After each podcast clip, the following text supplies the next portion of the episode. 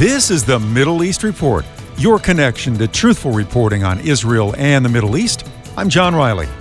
Bruce Pearl, head coach of the men's basketball team Auburn Tigers, is making history this weekend in Israel. The coach spoke to Aaron Free, host of the Israel and You podcast, about this historic event. Coach Pearl is bringing his team, the Auburn Tigers, to the state of Israel this summer. They leave on July 31st and they'll return August 10th. So, Coach, tell us. You know, the headline here is, man, you're going to Israel. It's a it's a major event. You're playing three games, and the buzz is the SEC network uh, is going to be televising uh, the the games. So, you know, tell us what's going on. Really, been a dream of mine uh, to be able to uh, take people to Israel. Um, and I've been doing that for the last several years, you know. Uh, and when you go there, as you know, people in Israel, when you ask them, what, what can we do? What more can we do? And their answer is just keep coming back and keep bringing others. Because the greatest way to understand Israel and what an amazing place it has become, and of course, they've got such great pride in the land and in the people and in the history and the culture, um, is is seeing is believing.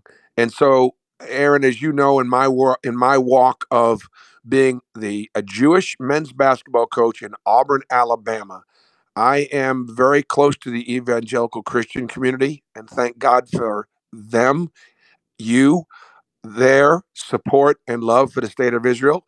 I'm so glad they read their Bible because it's all right there.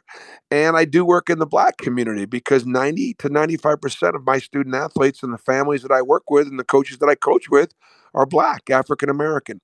And we share so much in common with those brothers and sisters as it relates to slavery and profiling and the struggle to overcome those obstacles.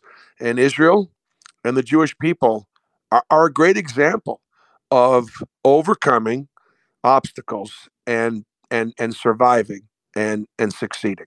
That's that's awesome. And so your your three games you're playing uh, the Israeli what's it called U U two O national team. Is that it? Yeah, the, it's going to be good competition. So we're going to be playing the U twenty national team. They're best twenty year olds that they're going to be. You know, those guys will be young pros. So that'll be a game that'll be very very comparable in age between the two teams. Uh, we'll play, we'll also be playing a select all star group and then the the featured game would be us playing uh, the Israeli national team on the 8th of August. So we play the second in Jerusalem, the 7th, and then the 8th of August we play the Israeli national team, and that'll be their best player players, and they'll be grown men.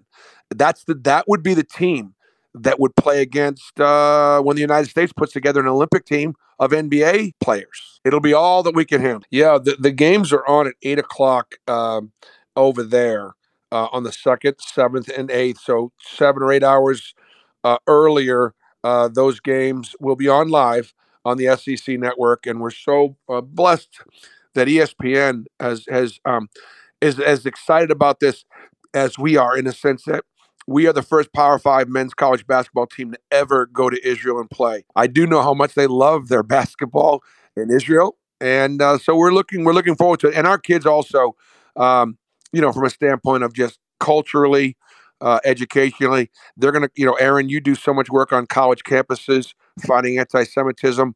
Uh, I just believe these guys are come and and come back uh, allies and friends of the state of Israel, and certainly the opportunity maybe to, to that for some of them to go back and play professionally because it's such a great country uh, to play professionally. Aaron Free is the founder of Israel Team Advocates. You can find out more about the work that he does with the Jewish people in Israel by visiting israelteam.org. That's israelteam.org.